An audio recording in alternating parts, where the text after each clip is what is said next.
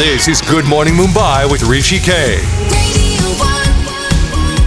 Radio 1. Wednesday edition of Talking Finance with Saurabh Mittal. He has wise head on his shoulders and he says it like it is. Good morning, how are you? Good morning, Rishi. A series on retirement. Day one was a retirement crisis in India, which is, you know, palpable that you talked about. Yesterday you talked about doctors and how, you know, they don't make money for a long, long time because, Yeah. you know, they go through uh, their MBBS and their MD and finally when they do make it, sometimes it's too late in the day. Today, let's talk about those people who live beyond their means. Often Correct. you don't have money left for your retired life because during your working life, Yeah. You've just stretched your means. That's true. That's true. And you know, there are some people who, while they're spending money, there's a huge guilt in them whether they're spending the right amount of money or not. So, how do you really determine whether you're spending beyond your means or not? That is what we're trying to address. So, we are living in this era of instant gratification. If we want something, it can be purchased right at our fingertips and delivered at our home. Look at the various apps like Zomato and Swiggy, for instance. We are spending a lot more on outside food these days than ever before. Amazon and Flipkart has added a lot of things which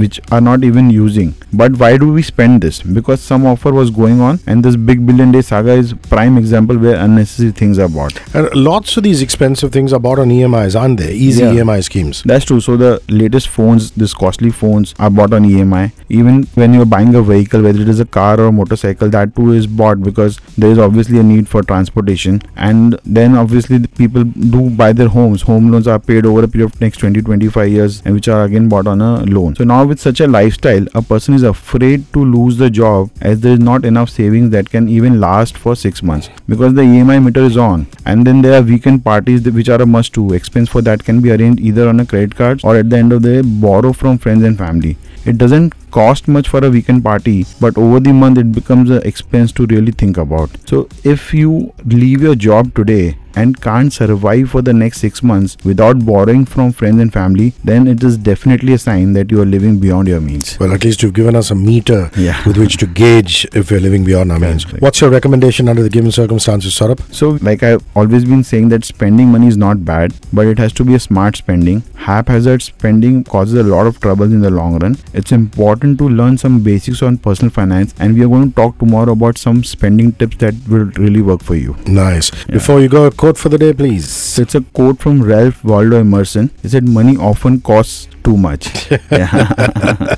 nice. Yeah. Saurabh, just your coordinates in case we want to invest and uh, find out more about finance. So you can put a mail to me. My email address is saurabh at cwa.co.in. Also, I'm available on Twitter. My Twitter handle is saurabh s mittal. See you tomorrow. See you.